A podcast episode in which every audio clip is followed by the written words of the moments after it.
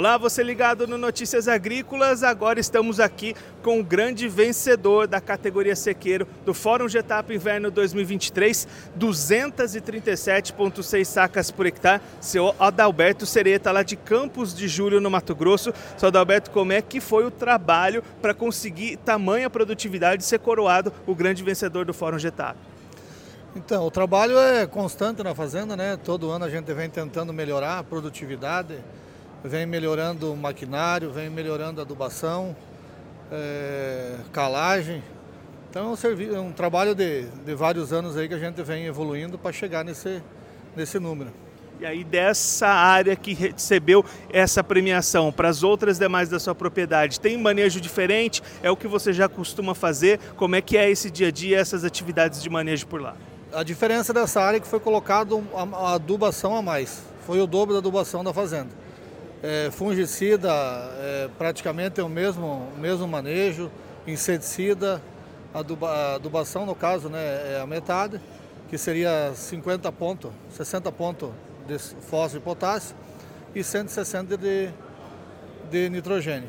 E as fungicidas teve quatro aplicações na fazenda inteira e nesse, nesse talhão teve, quatro, teve cinco aplicações.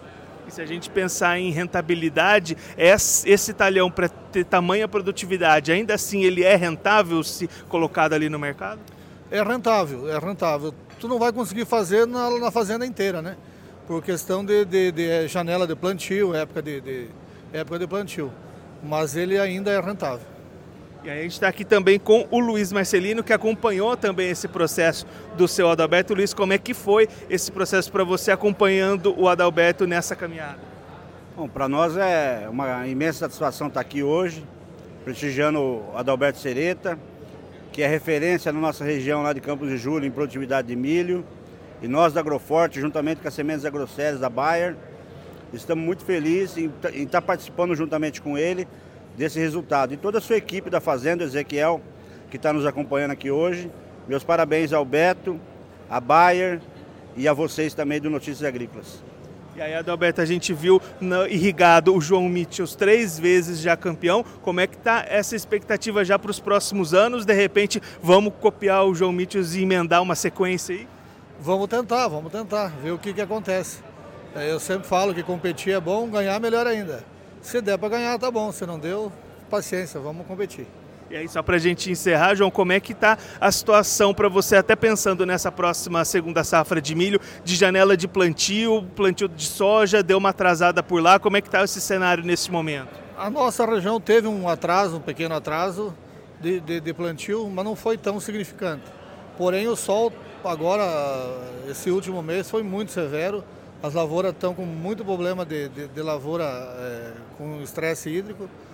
É, e assim, para a safrinha, vamos ver como, se, conforme for a chuva aí para frente, mas é, é um cenário bem diferente dos outros anos.